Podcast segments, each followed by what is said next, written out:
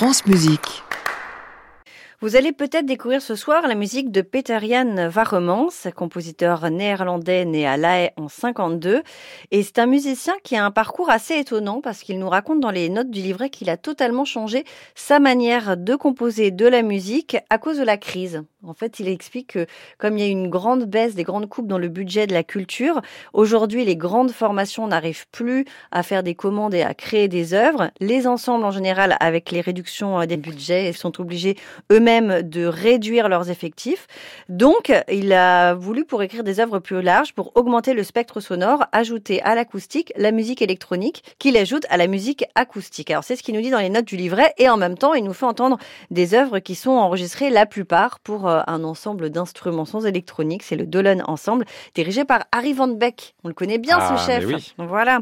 Alors, j'ai décidé de vous faire entendre Night Dancer, qui est une pièce très originale, écrite pour euh, l'orchestre des étudiants du conservatoire de Rotterdam où il a enseigné. Et lorsqu'il a pris sa retraite, il a offert un cadeau à ses étudiants. Et c'est cette pièce, Night Dancer, qui s'inspire d'un homme qui danse la nuit dans une jungle africaine, invoque les mauvais esprits et les propulse vers ses ennemis.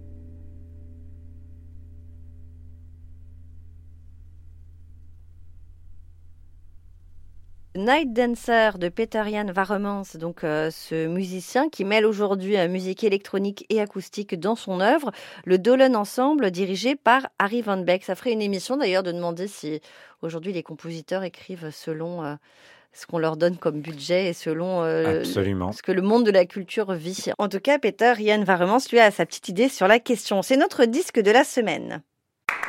À réécouter sur francemusique.fr.